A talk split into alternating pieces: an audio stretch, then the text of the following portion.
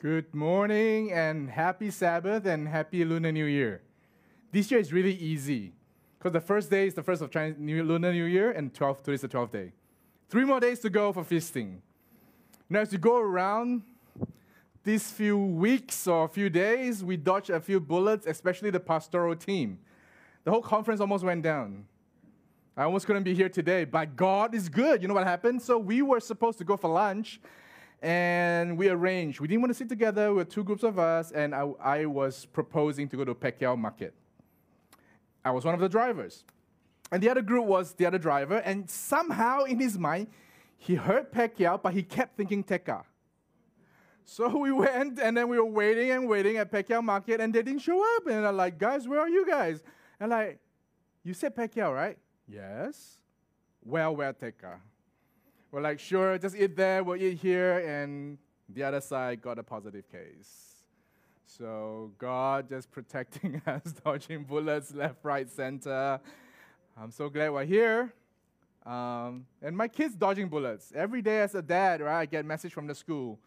Hand, foot, mouth disease, COVID-19, flu. I like, eh, next door to my kid. Oh, one grade up, one grade down. Still not yet. Thank God. Thank God. For those who have kena, we're glad you're back and you're healthy. God is protecting us, keeping us safe, and uh, continue to pray for God's grace and peace with us. I made this T-shirt for Chinese New Year. I did. It says "Ping An Xile," be happy, which actually means peace and joy and happiness for Chinese New Year for all of us. I think that's what we need. The two things we have lost in these two years. We've lost peace. Been living in fear, living in this always concerned, worried, you know, kind of state of mind. And we've lost joyfulness and happiness. My grandma's really upset because she couldn't see all her grandkids and great grandkids together together. For old people, they don't want to see a specific person. They want to see the mob they have contributed to, the clan in front of them, and they're like, this is my offsprings, right? She couldn't, you know. She saw five of us here, five of us there, three there, two there, and she was so sad. She called me, "Why can't we all meet together?" I'm like, "Grandma, not yet. We will very soon. We will very soon." So we're coming along the series. We're continuing to go down this this series. And uh, today is a wonderful time to talk about Chinese New Year customs. My son calls this the Dong Dong Qiang. this year we didn't have any, you know. Second day, usually you hear it going around. They're not allowed to.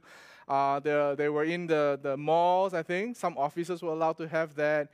And it's interesting. Like if you think about it, are they? Do you know that it's not all tigers, lions? There's actually um, other animals based on the the horn and all that. First of all, lions don't look like that, but the lion dance. Uh, some of them are actually qilin. Right? Some of them are actually tigers. Depending on the, the features of them, if you're an expert, you can tell. Um, but it's to celebrate, right? It's supposed to bring the festivity, the joy, the happiness to Chinese New Year, to so that we all like, yeah, this is a time to celebrate. We have a new year starting, spring starting. Uh, there's a harvest plentiful ahead of us. It's a good time. But then over the years, certain things that we we use and we used to teach other people became traditions that has been maximized. Uh, this is a list. This is a list of what the do's and don'ts during Chinese New Year. If you've broken all of them, you're cursed for the rest of the year. All right? So you're not supposed to clean during Chinese New Year. So during, right? If you sweep the floor, that's it, man. You've been cursed. All your good luck's been swept away. You're not supposed to, to cry. You're not supposed to cry. Right? Even if you're a baby, you're not to cry. It brings sadness to the rest of the year. You're not supposed to say bad things. Bad things. In fact, I had a friend whose, whose, whose grand aunt was so superstitious. Every time she, he said a bad thing, she has to smash a bowl. It was part to counteract the bad thing being spoken. A lot of broken bowls in the house. Uh, um, you're not supposed to buy books if you're Cantonese. Because in Cantonese, book sounds like 虚 my shoe. you buy lose, you buy some, you buying a lost. So the rest of you will be a loss, all right? So don't buy books. Uh, you're not supposed to buy shoes. Same sound, same sound. You, are losing, all right? So don't buy shoes. Uh, you're not supposed to visit somebody in the bedroom.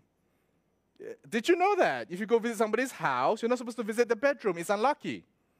It, it brings you a curse, and it is uh, it's bad luck to do that. Um, you're not supposed to cut things during Chinese New Year's. Uh, the moment you, when you cut, you cut away your good luck. You cut away your good luck. All right, and uh, well, you're supposed to wear red. Red is the color, and you know you're supposed to like extend the luck. But honestly, if you look at it, these are actually principles that is actually not a bad idea. Why did they say don't clean your house during Chinese New Year? Because people are visiting and then you're like sweeping the floor. It's not so good. You're supposed to prepare and clean before Chinese New Year. It's about the idea of preparation for visitation, to get your house ready, to throw away the old stuff. Don't hoard stuff. Recycle, reduce, reuse. By the way, I'm challenging the auspiciousness of everybody by giving you dustbins.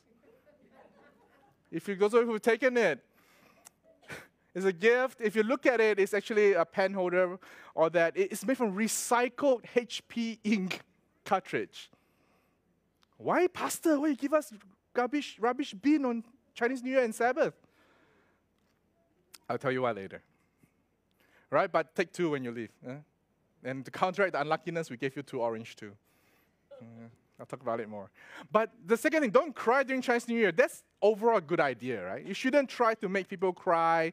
Sadness and tears is, yeah, just don't use celebration. You should be happy.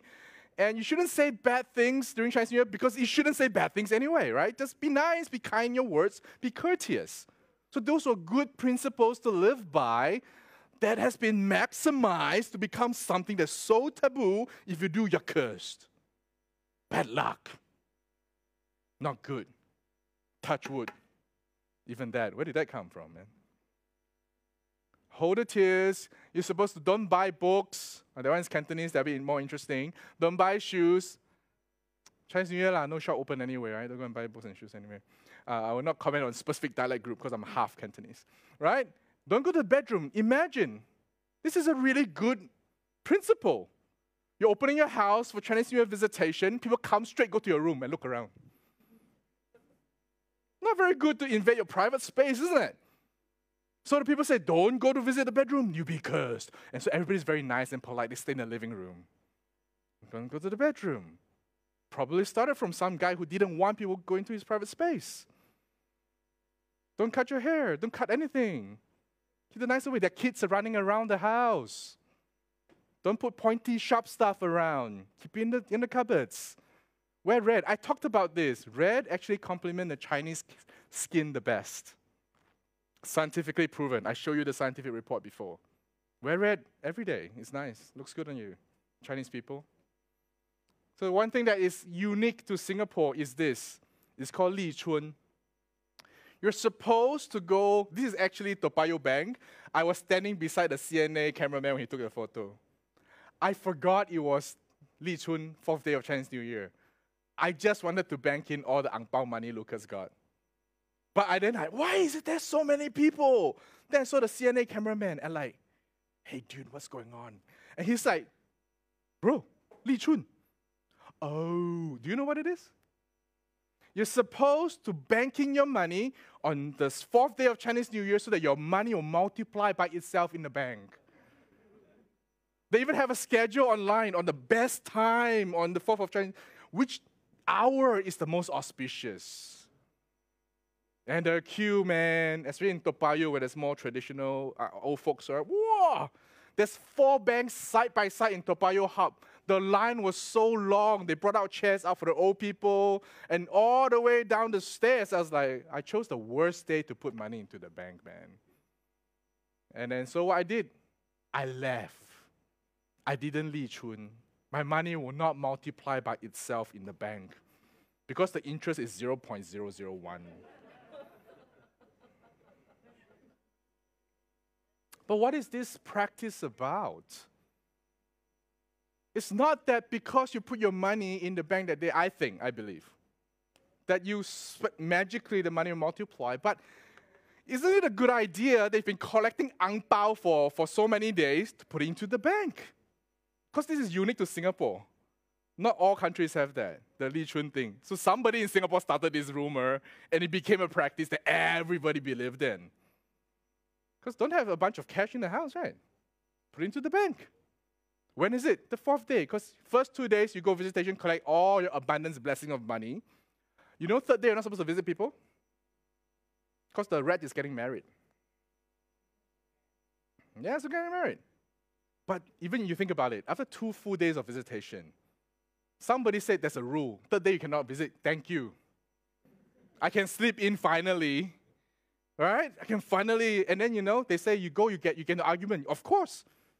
Two days of traveling back and forth all around, you get all hang, you know, all angry, come to the house, easily get into arguments. Imagine trying to wake me up when I was younger on the third day to go visit uncle again. I don't want to go. Can I sleep in today? Then my mom get angry, I get angry, and we argue. See lah, third day of Chinese New Year, unlucky one. There's actually some truth behind a lot of this myth and tradition, superstition that we believe in. Who knows who this guy is? He's the original Moses. These Ten Commandments were so long. My auntie brought me to watch it, and we we're like, are we go yet? Have we reached Canaan? Have we been in the cinema for 40 years already? It was a really long movie, eh? If you remember. Ten Commandments. So this is how we, we re- imagine Ten Commandments. Moses takes the two tablets, stand before the people. The sky is red, lightning striking. Boom! God has arrived. He looked more like Zeus, actually. I remember when I grew up in the church that I grew up in, some of you know where it is. Before you enter into the sanctuary, there was a huge board, wooden board about this tall. And then you, you this is, the front door, you walk into the church, and then there's a Ten Commandments there. And then you have to go around it and go into the church. Those of you who know what this church is, it's almost as though when you come to church, you must look through the Ten Commandments. I have sinned, you do not enter, or else you die because it's the most holy place. We grew up thinking of the Ten Commandments as such a burdensome, heavy, restrictive document that God is checking every single moment to punish us. Just waiting. Ah, he broke one. Boom, lightning strike. I grew up with that idea of the Ten Commandments.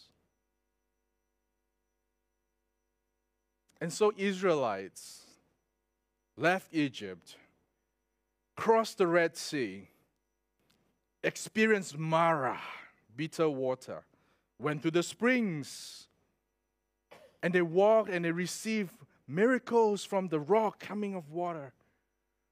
They had so many people there that they had to learn how to manage that Moses had to listen to Jethro to divide the people into groups of tens, hundreds, thousands. And as they walk, as they travel, they're learning to be a people, they're learning to be organized. They come to the foot of the mountain. And God says, Now I'm going to speak to you. Now I'm going to interact with you to give you a specific set of instructions. We come to the story of the Ten Commandments. What is your view of the Ten Commandments? What role does it play in your life?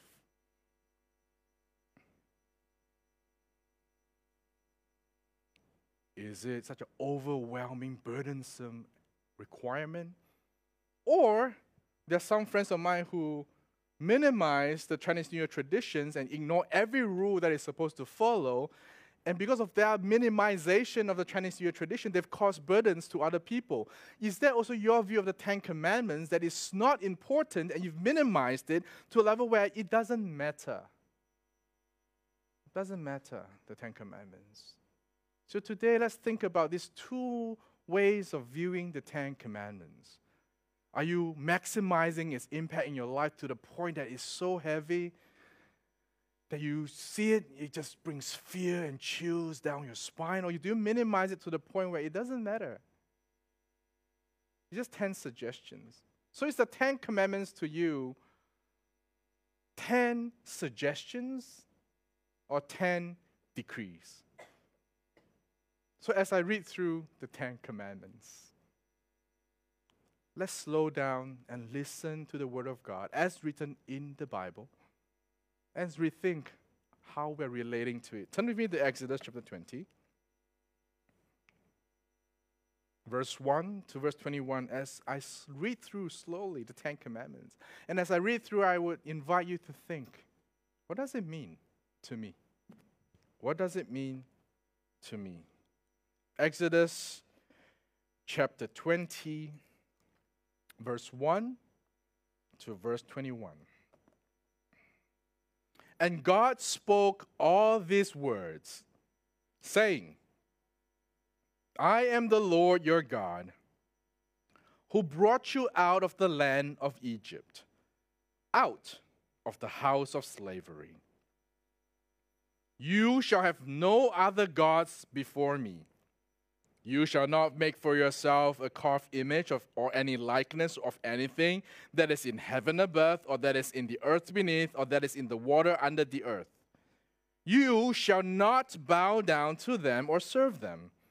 For I, the Lord your God, am a jealous God, visiting the iniquity of the fathers on the children to the third and fourth generation of those who hate me. But showing steadfast love to thousands of those who love me and keep my commandments. You shall not take the name of the Lord in vain, for the Lord will not hold him guiltless who take his name in vain. Remember the Sabbath day to keep it holy. Six days you shall labor and do all your work, but the seventh day is a Sabbath to the Lord your God. On it you shall not do any work, you or your son or your daughter your male servant or your female servant, or your livestock, or the sojourner who is within your gates. For in six days the Lord made heaven and earth, the sea, and all that is in them, and rested on the seventh day. Therefore the Lord blessed the seventh day, the Sabbath day, and made it holy. Honor your father and your mother, that your days may be long in the land that the Lord your God is giving you. You shall not murder. You shall not commit adultery. You shall not steal. You shall not bear false witness against your neighbor. You shall not covet your neighbor's house. You shall not covet your neighbor's wife, or his male servant, or his female servant, or his ox, or his donkey, or anything that is your neighbor's. Now, when all the people saw the thunder and flashes of lightning, and the sound of the trumpet and the mountain smoking, the people were afraid and trembled, and they stood far off and said to Moses, You speak to us, and we will listen. But do not let God speak to us, lest we die. The people stood far off, while Moses drew near to the thick darkness where God was. Is that what the Ten Commandments has done to you? That upon reading the Ten Commandments, your reaction was to see the thunder and the lightning, and it causes you to decide that you're going to stand far off from God. That you're choosing a man, Moses, to stand in between you and God to speak on your behalf to God because you, you are so afraid of this God who have just given you these Ten Commandments. Is that what the Ten Commandments have done to your life? Did you know that if they didn't react this way, God would not have established priesthood? Because he was reflecting, he didn't dictate, he was reflecting the choice of the people to have someone stand between them and God, and so he has to anoint priests. The other alternative, which Jesus worked his entire life and ministry, was to take away what? The priesthood. To take away the veil that blocks his people from God. Has the Ten Commandments pushed you away from God. it comes back down to what is your view of the Ten Commandments? Are they 10 suggestions? Are they 10 decrees? And you will both actually result in the same thing. You deciding that God is not a part of your life. Because 10 suggestions. It's just suggestion. I don't need to care. It doesn't matter to me. I'll listen to it when I feel like it. No relationship. The 10 decrees. Why I changed the word from commandment to decree? Because decree is done out of fear of the person giving the decree. You're doing it just to please the person who has spoken the decree. That is the same. You're choosing to exclude yourself from the relationship with the person giving the decree because all you have is fear. Are you ignoring God or are you fearing God? It doesn't really matter because both of them exclude God. But that is not what God wants. That is not what God wants for us when He gave the Ten Commandments to us. Shall we go back to verse 1? I have a person who argued with me that the first commandment was not found in verse 3, but is found in verse 1. But I would beg to differ. He said, as a contract, the terms are laid out, and verse 1 should be the first term. No, the first term is the name of the signee. That's not a contract term. The contract term says three. I, James Tom, one, two, three, four. But that is important because verse 1 is often ignored. We jump over it. We just want to look at the Ten Commandments. But look at what it says here. And God spoke all these words, saying, I am the Lord your God. Not somebody else's God, not the God of the Ten Commandments. I am your God. Why am I your God? Because I care enough to take you out of the land of Egypt, to deliver you from suffering. I hear your suffering. I hear your cry. I care. I am the God that's taken you out of slavery. Your God who delivers you. If you could really hear it being spoken by God, to have God says, I am yours. Not this elusive, faraway being who's just trying to decide whether you live or die, depending on whether you please me. But it is a God who take an effort to enter into your lives, to go out of the way, to bring you out of your suffering, your slavery, to be free. That's your God who is speaking these terms. And what he's speaking is neither a suggestion nor a decree. He's stating the principles of life as he originally designed. As he planned for human beings to live in before sin came and disrupted humanity. That is how God wants us to live. The world is broken. That's a fact. And God reminds us that brokenness is not the natural, original design. We are supposed to live above and beyond. And one day, as followers of Jesus, as, as His children, we will live in a life without the brokenness. The Ten Commandments are principles of the world He's designed for us. What are they? We're not preaching a series on detailed Ten Commandments. You'll take 10 Sabbaths at least. But I'd like to share with you what they are talking about. I am the Lord your God, and he says, You shall have no other gods. Why? Because every other God will not relate to you in this way. Every other God will ask that you appease their requirements. Or other gods will be so far off that they don't relate to you personally they don't care about you. So don't have don't worship those gods because I am the only God that is relationally invested and pouring into your life. Why is he demanding that? Because that way of living is easier. That way of living is better. That way of living is more abundant. And he explains why. You shall not make of yourself a carved image or any likeness or anything that is in heaven above or that is in earth below or that is in the water under the earth. You shall not bow down to them or serve them, for I, the Lord your God, am a jealous God, visiting the iniquity of the fathers on the children to the third and fourth generation to those who hate me. He wrote a lot about this part. But showing steadfast love. Tell me the word love did not appear in the Old Testament. What did I just read? People tell me, James, you're Old Testament, man. I'm New Testament. I, what do you mean? New Testament is love and grace and care. I'm like, where did that come from? Jesus read Old Testament. Is Jesus Old Testament? Or Jesus New Testament. Jesus read the Old Testament and lived the New Testament. In fact, the New Testament is 33.3% quotation of the Old Testament.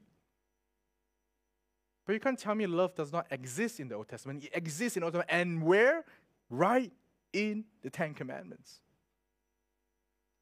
That God expressed his love for his children as he expressed. We so often read it without realizing it's love. Because we forget who's saying it. It's different when a policeman, that day accidentally, Lucas was with me as I watched Maximum Security. It's about prison life in Singapore. He just walked past as I was like, as this, this scene where the policeman told the prisoner, go back into your cell. Then he's like, and I looked at him. That's where naughty boy goes. The fear of God was in him. So bad, this father. See, it makes a difference of who says go to your room. If the policeman says, go back to your room, scary. But if it's his dad at 9.30 in the evening, after he's eaten his snack, and says, Lucas, let's go to the room. It means it's time to sleep, and I'll be sleeping with you. I'm not locking you up in a cell. It makes a difference who says those words. And until you remember who is saying those words, if you just look at the commandments, you'll always be living in maximum security prison, Changi. Or will you be living in a home with a father who is saying things differently, which may sound the same? Say, don't worship any idols that you make for yourself, because you know why? Because we're all doing it right now. Is that fun? Chasing, pleasing, one idol after another. May not even be an official God idol. Could be status, could be knowledge, could be friendship, could be fun. Trying to chase all those things are tiring because they don't give you what you're ultimately looking for the satisfaction and abundance of life. Achievements, security, all those things don't satisfy because that's not what God can give. And you make those things God, and what you're going to get at the end of worshiping these idols is empty promises, disappointment, you're going to reach the end and you, you achieve it, you get it, and you're like, wow, it's not giving me what I want because it's not where you're supposed to get it from. And God says, don't worship those things.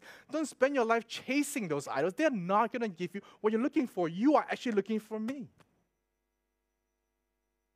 I am the God, the only God who's delivered you from slavery. And He's still delivering us from slavery slavery to all the idols we make for ourselves and burden ourselves with that will never give us what we want. Only God who extends his steadfast chesed, his love to us, the God who loves us deeply, can give us what we want. So uh, don't worship other idols because it's not going to satisfy. That's the first lie, and still the lie being told by, uh, by the devil to us. Told, told Eve, God doesn't love you. The first idol that Eve worshipped was the fruit, which by extension was knowledge, which by extension was actually herself. Turn your eyes off Jesus and turn to yourself, and that will satisfy you because you become this knowledgeable person that knows good and evil. And that did that satisfy? brought shame, guilt, violence, differences to life. You take away all the idols we're worshiping today in our world today, there'll be no more violence, there'll be peace and happiness. Every single conflict we're having today is caused by idol worship. Some of these idols are in the name of God, but they're idols. They're not a true reflection of who God is. Don't worship idols, the Bible says. It's not going to bring you what you want. You shall not take the name of the Lord your God in vain, for the Lord will not hold you guiltless for those who take his name in vain. So much there. Some people, when I was growing up, the moment you say the name Jesus in a wrong context, that's it. You took the name of the Lord in vain. Die. Well, I think we take the name of the Lord in vain every day when we take the name Christian and we don't portray Christ. See, don't claim to be Christ followers when you are not, because you know why? You cause others to fall out of love with Christ. I almost left God because of Christians who claimed to be Christians, who spoke on behalf of God, who did not portray Christ. And they gave me a wrong image of God. They're like, if that is God, I'm getting out of here. I'm not worshiping a God who's like that. The fact he says, don't take the name of the Lord in vain is to protect us and protect his other children. It's very easy to fall into this mindset of isolating ourselves and just think about my relationship with God.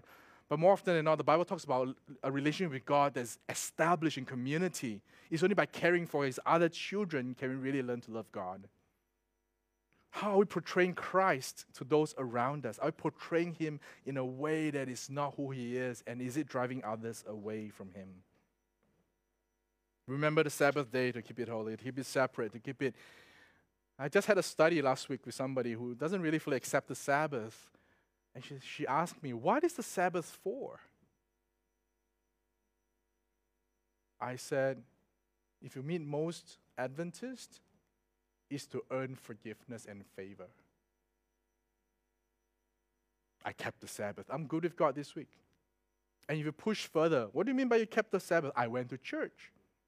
You push it a little further, I was on time for Sabbath school with a little bit of pride.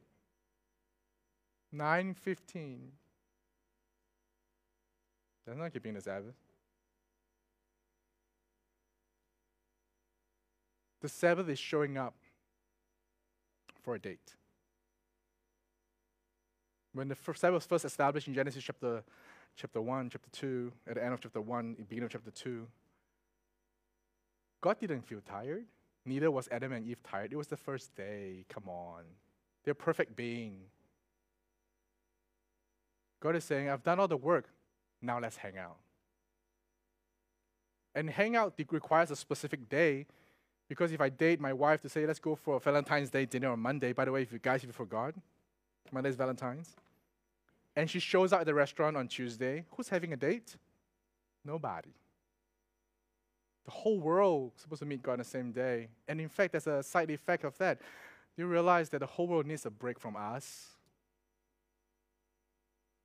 Whole earth needs a break from humanity. That's why God says, take a day off and stop abusing the world. Stop abusing the earth for one day. Bask in its richness and fullness. If most all of us kept Sabbath correctly, to realize that this is a day to enjoy God's presence, to worship Him, connect with Him, and to look at nature, less of us will abuse nature. There won't be a need to reduce, reuse, recycle. Because that's a result of us not taking the Sabbath because we've abused the earth to the fact that it's breaking up and it's so scary to me that some Adventists tell me that we should help it, quicken it, the destruction of earth so Jesus can come. I really. What makes you so sure you make it the other side? Yeah. God says to take care of the earth. You destroyed it. Hmm. The Sabbath is for us to connect with God. So even if you're here and you didn't connect, you didn't keep the Sabbath. And connecting with God requires to connect with others too. Because God is not re- revealed in just one person. All of us reveal a little bit of who God is. That's why God established a community for us to come together to reveal who God is. and to look at ourselves when challenged by one another in the community to realize that we are not very Christ like. How can I represent Christ better? And the only way to do that is to go to Christ and ask Him to help you become more like Him. By beholding, you become changed. Who are you beholding? God asks us to not behold the Ten Commandments, but behold the author of the Ten Commandments. So that's the Ten Commandments are principles of life, the facts of how living life in a way that God has designed for us will bring us a better life. It's in fact a letter of relational communication of who He is and how He wants us to live and how it'll be the best way of living with Him and with one another. We wouldn't need a police department if all of us followed the Ten Commandments.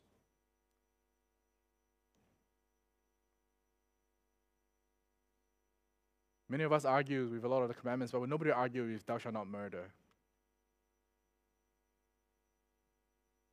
But Jesus says this murder brings more to that. It's about how we relate to one another. In, are we holding grudges, being angry with one another, not forgiving one another? It's such a very high standards that we help us realize that we can't do it by ourselves. In fact, the Ten Commandments drive us back to the first point that only God in us can help us be like Him. So, back to my question Who is God to us? Who is God to you? Is He just a functional being that you go to, appease, and get the good stuff? Or is He a God who you're connecting relationally that you can understand His way of living, you understand His desire for your life, and you understand that His ultimate desire is to take care of you not only here on earth in this current way of living, but to take you out and back home with Him to the wonderful world He's prepared for us. And so, if you continue to have problems about Ten Commandments, I ask you to look to the cross. The cross will help you understand how to not minimize nor maximize the Ten Commandments. I'm going to use this verse that every time is used to attack the Ten Commandments. It says Colossians 2 13, 14 says, And you, you were dead in your trespasses and the uncircumcision of your flesh. God made alive together with him, having forgiven us all our trespasses, canceling the record of debts that stood against us with its legal demands. This he set aside, nailing it to the cross. And people come to me and say the Ten Commandments is no longer useful because it's nailed to the cross. Guys, English teacher, what was nailed? Not the Ten Commandments, but the consequence, the burden, the misunderstanding, the requirement, the legalistic view of the Ten Commandments has been nailed to the cross. Because Jesus come and the cross has been merged together through his death to become the only way we can live that we cannot live by our own effort and our own mind discipline. The only way we can live is through the acceptance of the grace and salvation we've received by His death on the cross. Every victory you gain in your supposed way of following the Ten Commandments is done through the grace and power of Christ and His resurrection. Because He's taken the burden of fulfilling the Ten Commandments away from you. That you're not needed to live in fear of breaking the Ten Commandments and suffering consequences because He took it for you. But remember, remember, brothers and sisters, that the Ten Commandments were free from the consequence, but Jesus took it. It didn't just disappear. And in that life of freedom from this consequence, we live not trying to cause more grievance to others because we know that the result of breaking the Ten Commandments was the death of our Lord Jesus. So it doesn't invalidate the Ten Commandments, it elevates the Ten Commandments to a place where we know by keeping it, we live in a life, live in a way that honors God and honors His children around us. So, church, as we start the new year, I'm going to explain why I'm giving you the rubbish bin. First reason, if you put it on your table, it looks really cool. It's like a mini rubbish bin. But I wanted to remind yourself of your old way of thinking, of who God is, either by discounting his requirements and ignoring his way of life, or maximize it to the way where it's really burdensome. Throw it into the bin. Then think about how you can live in a new way of living in his grace being a blessing to others, representing the name of Christ properly to those who love Him and those who have not yet known Him, so that they will come to love Him. And I ask you to take two, actually. Because maybe you will know somebody or meet somebody who needs to know about this. Give it to them. And share with them why you're giving them the rubbish bin. Hopefully, I, I think not by Chinese New Year by the time you meet them, but why are you giving them a rubbish bin? Says, gone with the old, in with the new. I wish all of you a new life of joy, peace, happiness.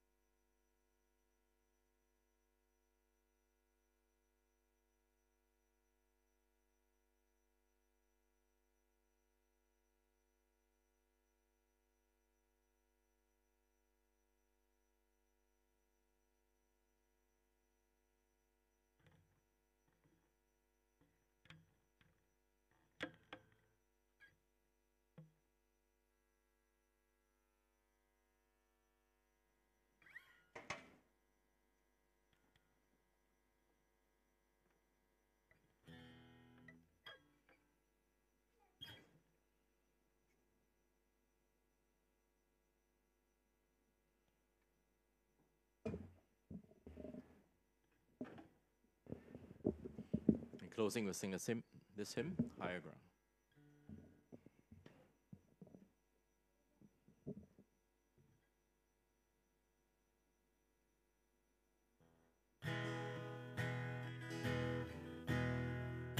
I'm pressing on the upward way, new heights I'm gaining every day,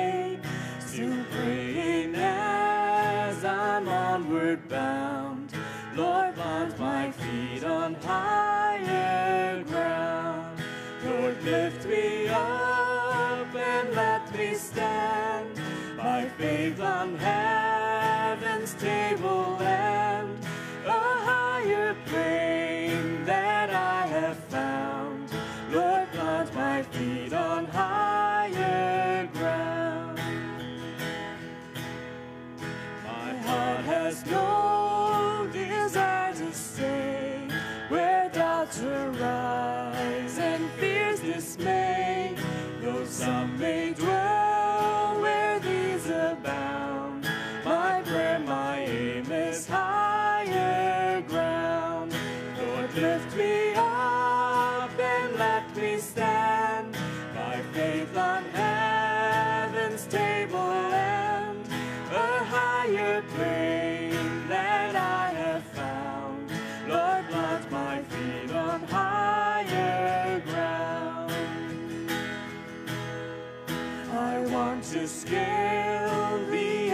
and catch a gleam of glory bright. But still I'll pray till heaven I found. Lord, plant my feet on higher ground. Lord, lift me up and let me stand my faith on